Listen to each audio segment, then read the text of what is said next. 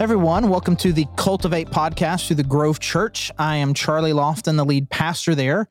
And you have caught us now in the second episode where we're just kind of exploring Hinduism and just kind of learning more about who Hindus are, how it connects with the Indian culture, and kind of a lot of the ins and outs of that. I've got two uh, just just super duper incredibly smart experts who just who are just I mean I mean like you guys have written books is it true is it true that you guys have written books about you know contextualization and and cross cultural ministry and understanding Mine are more what? essays.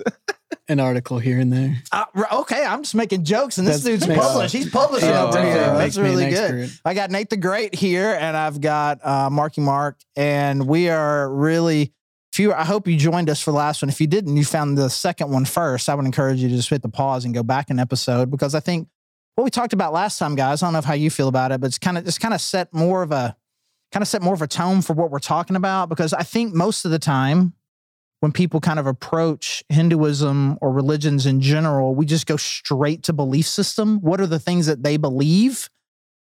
But with Hinduism, it seems like there's there's more going on here than that. And so to kind of just kind of understand who Hindu people are and how intertwined faith is with just family structure and culture and those kinds of things. To really understand Hinduism, you're not just talking about belief system. So here's a random question. So is is thinking about religion and faith and life and, and kind of those strict terms and just it's a belief system? Is that a Western idea? I don't know what I don't know how I'd answer that question specifically, but it certainly wouldn't apply to every Hindu.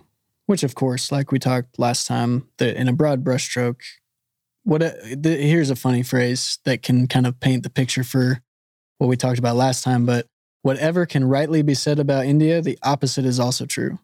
So I can only answer for some Hindus, but I would say that for a lot of people, it's less about what they're maybe believing in their heart. At least for my friends, my age, younger, 20 somethings, it's typically less about what they're believing in their heart and more about the function of what they're doing practically.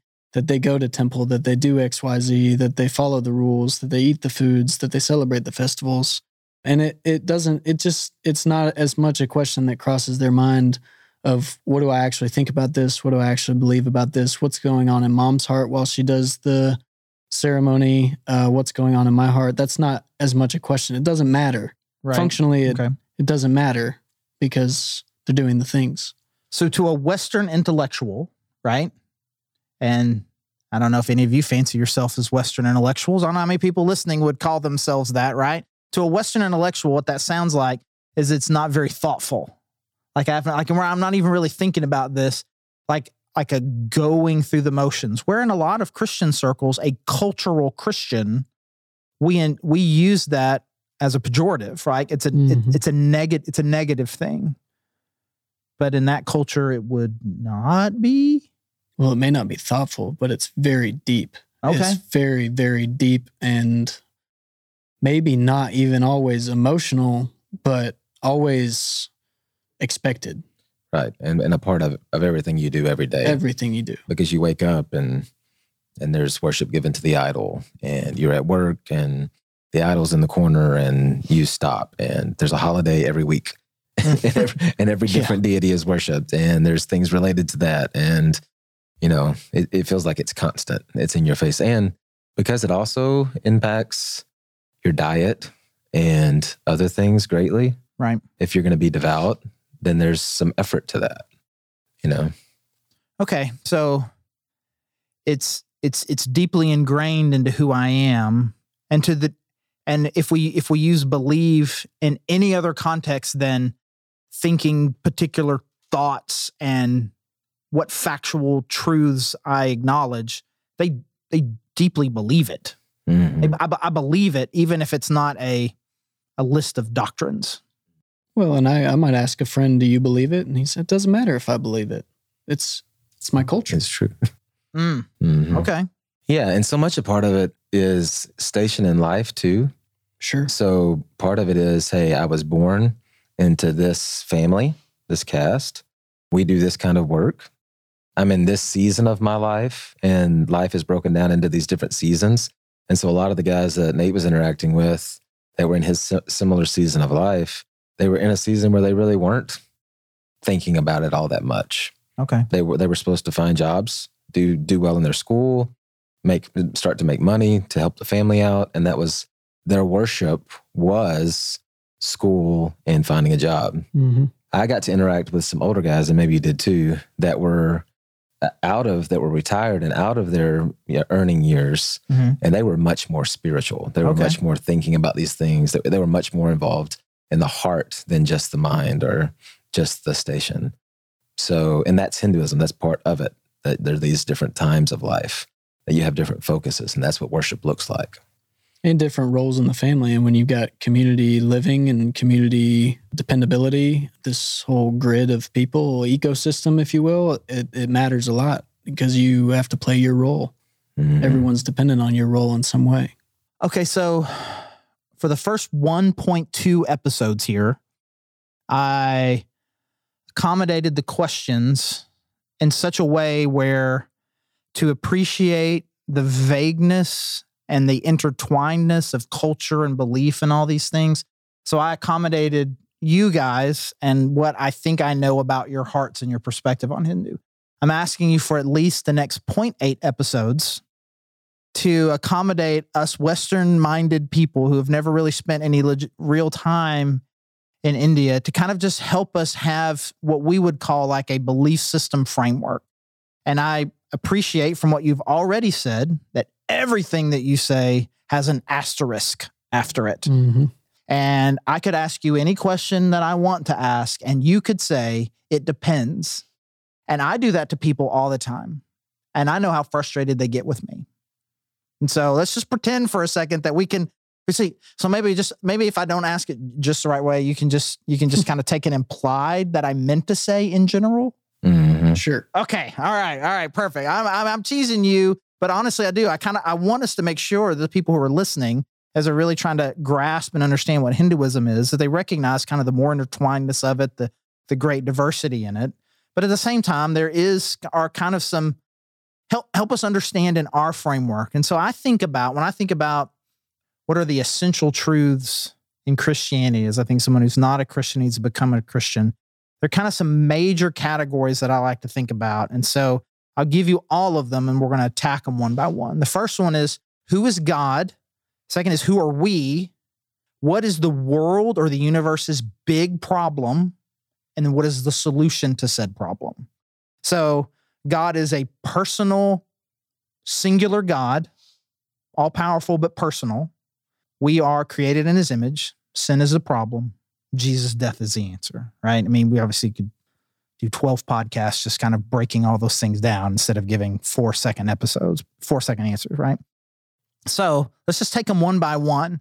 We think of God as a singular, omnipotent creator. Some people think old man with the beard in the cloud or whatever. It's like one God, big creator, also personal. What is the what is the in general? What is the Hindu perspective on who God is? Okay, I'll also throw out another disclaimer. No. that uh, at least at least my answers, and I think Nate's too, are probably going to be from real conversations with a lot of people. Right. Because a lot of the books that I read, I found out that practical Hinduism did not match up with the books that I'd read. There are more gods in Hinduism than right. there are people in the 330 million. 330 million. I've heard that number. Yeah. That was going to be, I was going to ask that question. I mean, are there 300? Probably more than I that. mean, I throw out that number. Yeah. Yeah. 330 yeah. million. But here's, that's a great example. So that number's thrown out. I've seen all the pictures. I've studied about all the different uh, deities in, in Hindu mythology. However, in most of my conversations, if I really start Okay, so if they all got in a fight, who would win? there is a structure. That is a mark question. That is a mark question. it's the obvious question, and how right? many of them could I beat? to you, it's the so have they all fought each other? What if I got in there with them? How many of the 330 men could I take out? that is exactly right. I mean, I'm, I mean, my word. Anyway, if I keep on asking that question more and more and more, I would end up discovering that most of my friends actually believed in one God. Okay. A creator. And then all of these different deities represented that one God in different aspects and personalities and things like that, but that there was like at the center of it all a a God. Does that God have a name? Brahma was usually the, the name that you said that you Typi- said typically Brahma. Is it? well, is it- typically it, it also, I mean, yeah, if you read the books too, it's like that Brahma is, I don't know, manifest in three different main gods. And I don't know if those are necessarily avatars of Brahma, but those certainly have, I think a lot of people would say that those three gods have everything else that comes out of those, all the other 300 right. whatever. Uh, those are avatars of, or avatars of avatars of these three main gods. right. I, f- I don't know if I don't want to say smart's the right word, but I feel like the, I think what I thought I knew was very similar to what you're saying. Like there's 330 million gods, but really there's three. But really, really, there's one. Well, yeah, but but but also, you might ask a friend, and at least until you dig in to Right. to that truth, uh, everything is God. Right. Everything is God. It doesn't matter. Everything is God. You So- you're right. Your God is right. My God is right. Okay, so you say you say everything is God. Do you mean everyone who thinks something is a god is a god, or you, for use fancy word time, you're talking about pantheism? Yes. The table is God. Yes. Yes. This ev- conversation is God. God, God. Everything that is is God. yes. Because I had a friend telling me the tea kettle was was also God Okay, so at, pan- gra- at great length. pantheism. By the way, I use I use a fancy word. Nate the Great dropped Jerusalem Council on us last episode. I dropped pantheism on us here right now. Pantheism being the idea that there is no there is no distinguishing between what we would call the universe and God. So there is a Christian worldview is that that is separate. There is God, and God is separate from the universe. God created the universe. Those are two different things. Panentheism, there's a kind of there's a melding there, but pantheism, it's all there's only one thing. Whatever you call it, whatever you want. You call it the universe, sure. Call it God, but there is only one thing, and there would be no separation between what we would call God and creation. So you're you're you're you're putting it more in that pantheism category as opposed to 330 million deities separate from the universe. Really, we get to 330 million because everything's God. Well, I know I'm Yeah. not allowed to say it, but it depends who you ask. Both both of them are right. Okay. Yeah. Yeah, but if you walk around very much, you'll see trees worshipped. There's a great number of people who worship Sai Baba. Uh, so, you know, a, a man is born and dies, makes claims that are very Christ like, says things that are very much like Jesus, claims uh, deity in, in some ways. Resurrection, And, re- uh, reincarnation. And then all of a sudden, you know, he's now, he's now, Uh, you know, on the back of every cab in Mumbai. Okay. Yep. So, I mean, obviously, I knew we would get here a little bit. A little bit. It depends. But I guess, I guess again, for trying to make Western categories Sure. of it, there's a difference between polytheism and pantheism. Polytheism is there are multiple gods. Pantheism is really the question is somewhat poorly worded. Pantheism is there's not multiple gods. There's just everything. So would you say then, in, in some regards, there are some Hindus that are polytheists and some that are pantheists? Yeah. And some that are what, what would you? What's in your yeah? In your experience, what? Because I, I feel like I'm kind of 50-50 Yeah. in my conversation and, and experience. yeah it, i mean it just so much what family they came from what area you know what there's also a lot of fear and so you know many of these deities the stories are pretty graphic and um, you know one of those big threes the destroyer and you know the stories are crazy and the depictions are really scary and there's a lot of there's a lot of fear there and so that that feels very uh, polytheist right My- You're right. um, so But if we're frustrating you by our answers or our non-answers, you're understanding India yeah and Hinduism. Well, no, I mean, like to, to me, there's there's kind of two things. Like help us, help us, help us understand. But but more, I but, but I guess it really is just one thing. If understanding means I need to break down some of my normal categories for which I typically anal- analyze religion, they take a comparative world religion class in Mm-hmm. in high school, you take one in college, took one in seminary, and none of them are talking the way that you guys talk. Right. And so, right, so maybe, maybe so maybe there is a sense in which we kind of need to open our mind a little bit just to even understand it, not because necessarily our categories are bad, but these we our normal categories aren't the categories that best help analyze it. So I your answers can't frustrate me unless you don't give one and I'm just staring at you, right? That's not that's not good. Okay, so we are in a Christian worldview, we are people separate from God, created in his image. In a Hindu concept, what is who is what is a person? Like what is a what is cosmically like who who who are we? Hmm. That's a great question. That is a great question. This is the part where we just stare at you. Right. Yeah. This is like I just like I just said that. Like I just said, don't give me no answer, and here we are. There is this sense in which that life is longer, eternal, in in a way that it's it's like this. I have this station in life, and I've got my head down doing these things in this way, trying to do the best I can with what I've been given in this life. And ultimately, then I'll appease this deity that is separate from me. Yes. Mm-hmm. Um, and that's going to affect what happens from here. But there is definitely a bigger eternal kind of picture of life. And I think, like I noticed, I've been to a lot of funeral, uh, Hindu funerals, and um, there just aren't many tears mm-hmm. because this is part of the process. If you, yeah, uh, well, and and the the note about eternity as well. I mean, most all Hindus would feel very strongly that their mythology, which is what most of them would call it, um, which I know has a weird different connotation maybe to most Americans, but yeah, I would just would, say I would just say look up the word mythology. There's a lot of different definitions sure, for it, yeah, right? Mm. Exactly. So they're they a lot almost any Hindu I think would feel very strongly that their mythology is the oldest mythology that exists. Mm-hmm. But their mythology includes humans.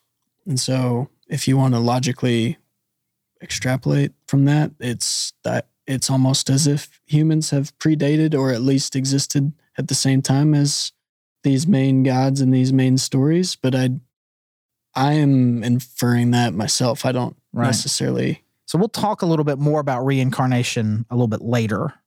But assuming that that is a part of it, like I I I have existed in another form before now, but there most likely was a time that I was, I, I whatever my essence is, was created at some point by Brahma.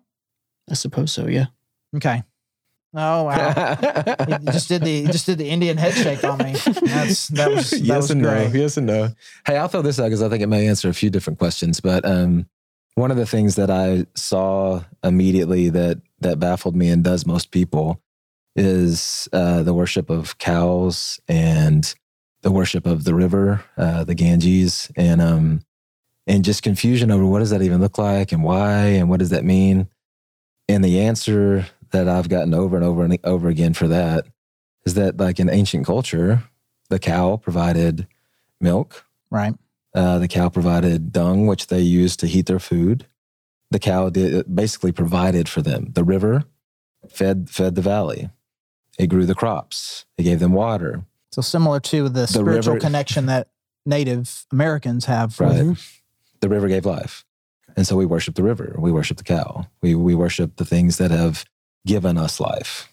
So it seems like in, in some way, like life is centered around a person, but then uh, my life is supposed to be about appreciating what this world has provided for me.